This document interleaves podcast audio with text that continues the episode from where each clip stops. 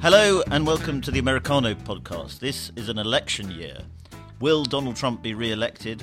What is going on with the Democrats? And has America gone even more crazy? We'll be discussing all of these things and more, more than once a week, because we don't feel you have enough Americano in your life. And I have a special offer for Americano listeners.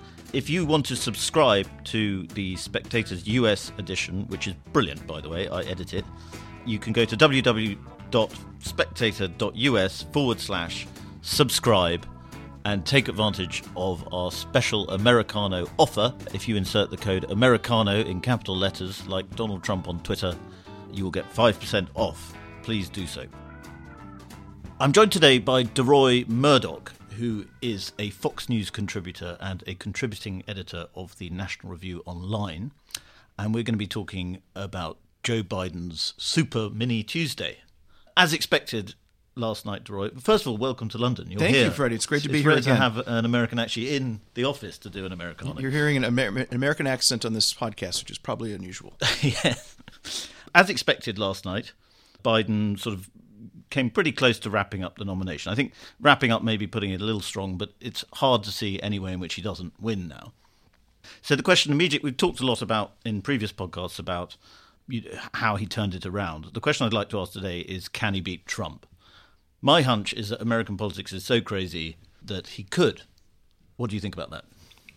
Well, first of all, first of all, thanks for having me here. It's great to be back in London, seeing, Pleasure. seeing uh, uh, new old friends and meeting new friends.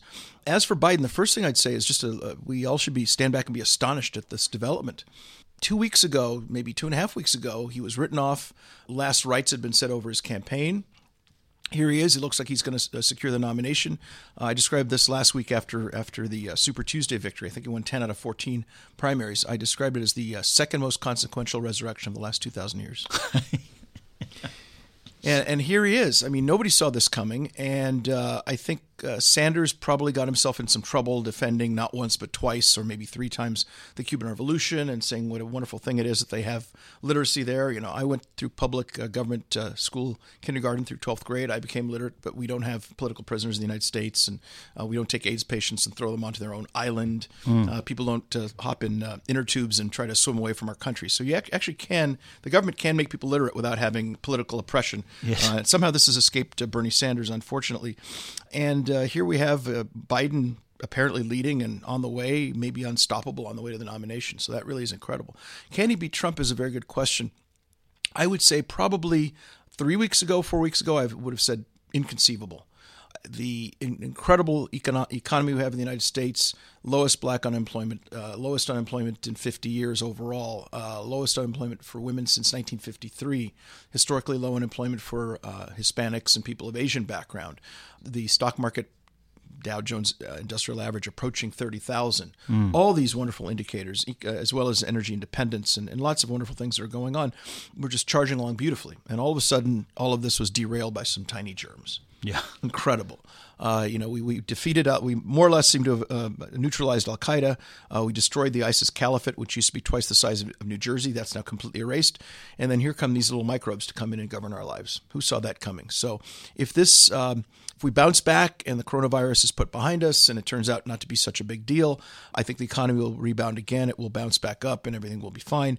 If this drags on, if it leads to recession, uh, leads to all sorts of economic difficulties, it'll be very hard for President Trump to ask the very simple question that all of us expect him to ask in the fall, which is, Are you better off now than you were four years ago? Yes. Instead, the question will be something like, Try to think back to three years and two months ago, and we better off then than you were uh, seven years and two. It, it becomes so difficult to put all that together. Well, I watched last night. I watched the press conference that Vice President Mike Pence, who's been put in charge of the Corona crisis, gave, and he seemed to be making it clear with Larry Kudlow that the government would fire, you know, the the stimulatory equivalent of a nuclear missile at this crisis if, if it has to.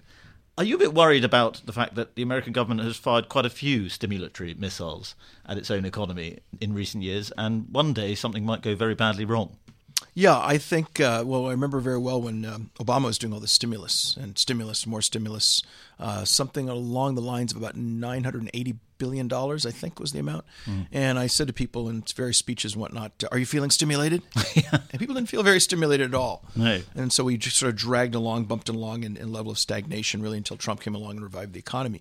Um, yeah, I think we're stimulating a lot. We're spending a lot of money. Uh, I'm very supportive of Trump on the tax cuts, the regulatory cuts, which have been amazing. I believe it's eight regulations killed for every new one imposed. Uh, but the spending curve is way too high. And uh, basically, unfortunately, this is because in order to get more defense spending, which we needed after the the uh, sort of shall we say parsimonious approach of, of his predecessor, uh, the thought was, well, we need the defense money. The only way to keep the Democrats from blocking it is is just cave into them on domestic spending. So each side basically got, got what it wanted. The Republicans got the defense spending, and Chuck Schumer, Nancy Pelosi got their social spending, and everybody lived happily ever after.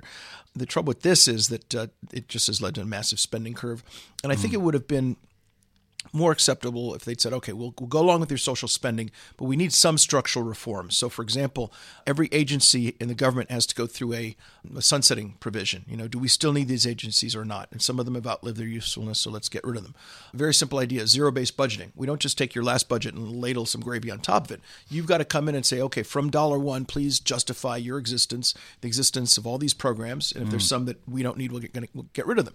But none of those reforms were agreed to. None of them, I think, were even proposed or requested. That's a shame. And I hope if we are to go forward with this one dollar of social spending for every dollar of defense spending, at least we get some kind of uh, structural or reformist type efforts attached to the money. So far, we've not seen any of that. And that would be something for a Trump second term. He's not about to try and do that now. Probably with not an, now. an election approaching. But putting the economy to one side, and if we look at a sort of match up just between Trump and Biden, Biden does have the great advantage of not being Hillary Clinton, which, uh, you know, she was an amazingly toxic candidate in many ways. And Biden may be a bit gaga, as seems to be the case, but he doesn't have that toxic eliteness that uh, Hillary Clinton exuded. No, this is very true. There are a lot of people who can't stand Hillary Clinton. She's just uh, fingernails on chalkboards for so many people. Conversely, I don't know anybody who hates Joe Biden. A lot mm. of us disagree with him. We hope he doesn't uh, uh, win his elect uh, win election to the White House. We, we wish him the best and happiest years with his children and grandchildren, and that they live happily ever after in front of the fireplace with the eggnog and the Christmas trees and the whole bit. Um, and no so, malarkey. And no malarkey. Never any malarkey by by no means. So he doesn't come come across with that sort of toxic or or very kind of caustic or abrasive uh, tone that uh, Hillary Clinton had. She could be very mean, very condescending. Uh, the way she treated her Secret Service agents is a, is a very good uh, emblem of this sort of thing. Um, I will clean up the language a bit, but um, apparently, when she was in the White House as First Lady, she uh, was walking through the hallway one morning. And one of the uh, uniformed Secret Service agents said to her, uh, "Good morning, ma'am," and her response to him was, "quote F off," unquote. Right. Yes. So this is the kind of attitude and personality she's got, and it, and sometimes on the campaign trail this would exude itself in the Yes. famous deplorables comment and other ones like this. I don't think you see that out of Biden. So so he comes to the race without people uh, having the hairs stand up on their backs of their necks when uh, when they see him. Well, he's perhaps not as uh, amiable as he was. I mean, it seems to be as as the years are getting to him, he's becoming a bit more crotchety. Uh, yesterday, we saw him. Uh, saying you don't know, I'm going to swear, you don't know shit to uh, a man in a hard hat who dared to ask him if he was going to take away his guns. Um, do you think uh, Upsetting construction workers and gun owners all with one fell swoop. But then, interestingly, I mean, I think there's a danger that the, the right wing commentariat, if you like, get carried away with these incidents. Whereas, just as with Trump in 2016, you know, tapes recording him saying all sorts of vulgar things don't actually hurt him. And in fact, working class people quite like Trump, uh, Biden's irascibility and his, you know, working man so called toughness. I think there's some of that. I think also um, you have to be a bit, bit careful in attacking someone, as you say, who I think is not in full control of his mental capacities. Uh, I'm not a doctor, I'm not a psychiatrist or a psychologist, but but he seems to be uh, uh, engaged or suffering from something like early onset dementia or something like this. There are just numerous episodes where uh, used to be the gaffes were just things that he said were politically incorrect or sort of insensitive or whatever. You know, saying you can't go through. I think he was talking about Delaware or his area. You can't go through. Can't walk into 7-Eleven without seeing an Indian guy who runs the place. Things like this. But it's gone beyond that to him saying things like, uh, you know, please vote for me on Super Thursday when it's really Super Tuesday. Yeah. Uh, standing in the middle of New Hampshire saying, "Isn't Vermont a wonderful state?" So his sense of time and place doesn't seem to be quite what one would hope for the U.S. commander in chief. But if you pound that too hard, I think you it, it, could boomerang, and people feel like, well, why are you beating up on this poor man yeah. who's obviously got some, you know, a condition or something like that. See, it, it, could boost a sympathy vote. You know, when I see him in those situations, I don't feel gleeful. I sort of feel sorry for him. Yeah. So there's some sense that the sense of sympathy might perhaps boost him, uh, boost his prospects in the fall. I think the most important thing that he brings to the race is how he has a tremendous penchant for turning out black votes. Mm. Hillary Clinton didn't, didn't, do a great job of that. I'm not sure Bernie Sanders would have done that. And now I've just been thinking I'd have to look at the numbers and see if this makes uh, makes much sense. But could enough black people turn up in a normally Republican state like Mississippi, yeah. so suddenly Mississippi's in play? Or Alabama's in play. And rather than wor- having to worry about, okay, how do we keep Wisconsin or how do we get Michigan to stay in, in the Republican column, now you've got perhaps have to worry about southern states with large black populations. Yeah. We're going to turn up in big numbers, and rather than have them have these as reliable GOP states, these now become essentially swing states for the GOP. That could happen, which which just uh, reorganizes the electoral map uh, in a way that could be very frustrating for for Republicans. As, as, as a black American, could you perhaps explain, particularly for our English listeners, what is Biden's appeal to black Americans? It, it, it, seems mysterious to me. Yeah, it is a little mysterious because obviously he's not black, um, doesn't have a black wife or anything of the sort. But I think it's just frankly that he, he spent eight years as the vice president of uh, Obama, the first black president. Mm. So I think that, first of all, name, boosts his name ID all the way up to you know, 95 or 100%. And secondly, I think there's a sense that, well, he rode shotgun beside Obama, so we have to put a lot of faith in him as black people, something of the sort. And one of the reasons, the only reason he's really still in this race is he had not just a victory in South Carolina, but a tremendous, I think, 29 point victory mm. in uh, South Carolina. He com- uh, way, way exceeded expectations and uh, completely clocked Sanders and the rest of them. And largely that's because a lot of black Democrats showed up and voted for him. And uh, if the same folks who sort of stayed away, stayed at home, didn't turn up in big numbers for Hillary Clinton, suddenly show up for Joe Biden uh, in a tight race, especially in places like Pennsylvania, places like uh, Wisconsin, places like Michigan, can be very problematic. And if we understand, Obama was putting in all the calls to various candidates saying it's time to get behind Biden now. And, and if he has Obama backing him quite so closely, I mean, Obama certainly did lots of speeches for Clinton, but it's there was always a sense that they weren't great friends. I think uh, uh, I think that's true, and, and uh, to date, uh, Obama's not uh, uh, endorsed um, Biden yet, which yeah. you think he, he, would have done as his, as his you know loyal vice president and all that. I suspect if he gets the nomination, of course he'll he'll endorse him. He'll give a beautiful speech at the convention, and they'll probably do lots and lots of rallies together. Yeah. And you know, again, if the white vote stays where it is, but the black vote goes up. Remember, some of these states that Trump won, he just won by 50,000 votes, 100,000 votes. Yeah. So if this goes up, that's very dramatic. I think that's all the more reason that Trump should continue to do what he's been doing, which is to appeal to black voters. Yes. He's been doing a good job of that, not as energetic a job of that as I might hope. Um, he's done quite a few things. One is tremendous support for historically black colleges and universities, uh, Howard University, Spelman, Morehouse, and others. In his first five weeks in office, I think it was February of 2017, he brought in something like about three dozen presidents of historically black colleges and universities, announced that he was going to open an office in the White House to make sure that they were well taken care of. They asked Obama for eight years to make one small change in American public policy which is to make Pell Grants, which is a college uh, scholarship program, available. Um, normally, it was only given out for fall and spring semesters. Apparently, a lot of these students at these historically black colleges and universities like to go to summer school for some reason. So they wanted to have financial assistance for summer school. They begged Obama for eight years. Obama didn't give them the time of day, didn't listen, didn't do what they want. Uh, Trump listened. He said, "Great, we can do that." And within two years, they got it. And now, kids going to those historically black colleges and universities will get financial assistance for summer school. Small things like that he's done. Mm. That's terrific. You know, he uh, renamed the Martin Luther King burial place a National Historical Park. It had not been that before. So th- things of this sort are very positive, and I think he needs to go more. He talks about them at, the rallies and so on. He needs to go into black neighborhoods. He needs to knock on black doors. He needs to go to black churches. He needs to go to black union halls, whatever it may be, and yeah. show his face. This does two things. One is it increases the chances that blacks will vote for him. He's not going to get 100% or 60% or 40% of the black vote. But if he gets 20% of the black vote, it's pretty much good night Irene for, Irene for the Democrats because yeah. they need they can't have that larger chunk of their base disappear without them falling over. Well, they are setting up campaign offices in African American neighborhoods where normally the Republican Party just wouldn't be seen ever. They're doing this and this is tremendous. This is great news. Yeah. This is wonderful. The other effect that's very important that people don't think of quite so much is what impact this has on what I call nervous white voters. White folks who think, well, I like Trump's tax cuts, I like the economy, but you know, I hear he's a racist, so if I vote for him, that makes me a racist. Yeah. If you turn on your TV and you see the president of the United States cutting the ribbon in Milwaukee or somewhere in the an area in Detroit campaign office for, mm. for the Trump Pence GOP ticket, uh, and he's shaking black hands and kissing black babies or what have you. It's very hard to think of him as a racist.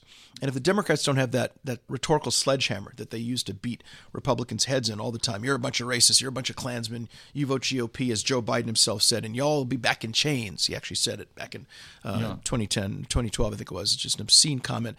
Uh, if they lose that, they don't have very much, very little else to stand on, and therefore nervous white voters can say, ah, he's not a racist. I can vote for him, and I'm not a racist either. Yes. I mean, again, extraordinary that Biden can have a record of saying something like that and yet still be this figure that black voters seem to like, which, like Bill Clinton in many ways, Bill Clinton didn't do great things for black people in America, yet he was loved.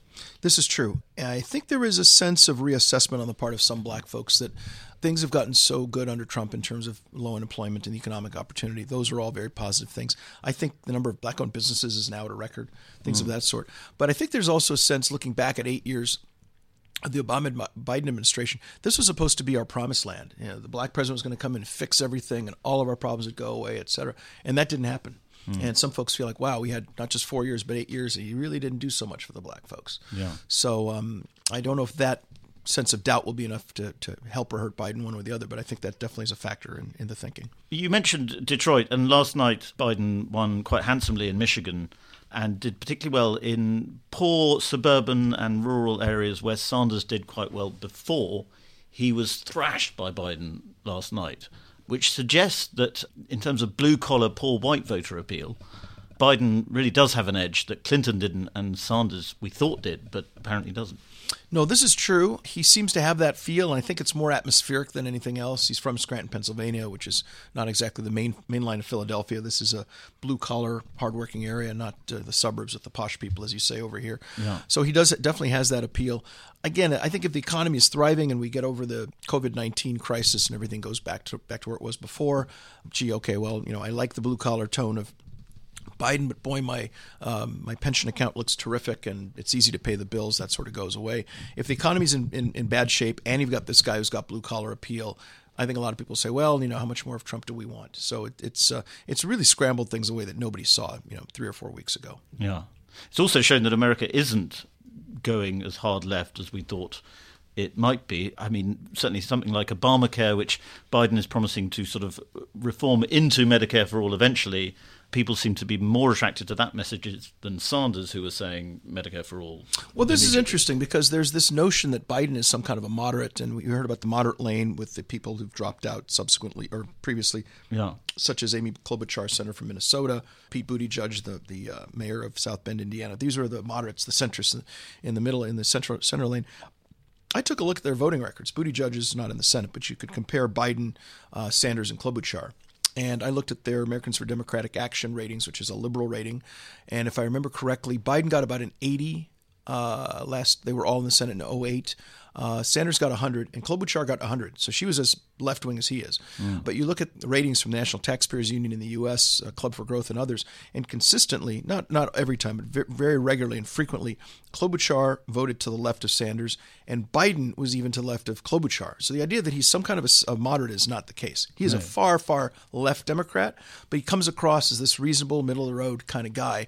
But when it came time to vote on the U.S. Senate floor, he voted strongly hard left much much like Obama, perhaps, and that's why for the Obama movement, he he could be the Biden could be the person who completes the the left wing revolution, perhaps that they started. It could be. I think that the the left generally are smart enough, with the exception of a guy like Sanders, who who comes across as kind of uh, loud and angry and, and kind of a, has the revolutionary zeal, if you will. Yes, but then it's far too polite when he needs to be aggressive. This is yeah. true. Yeah, there are there are times when you know he should he really should have gone after Hillary Clinton a lot harder than than he did, especially when he found out in fact it was a rigged system. Yeah. they did steal the nomination from him, or at least uh, you know rig the rules and all that sort of stuff. And he seemed to be very nice about that. And I think was, he was very nice also when they changed the rules to, to let Bloomberg into the debates. And mm. he should have made a lot more noise about that.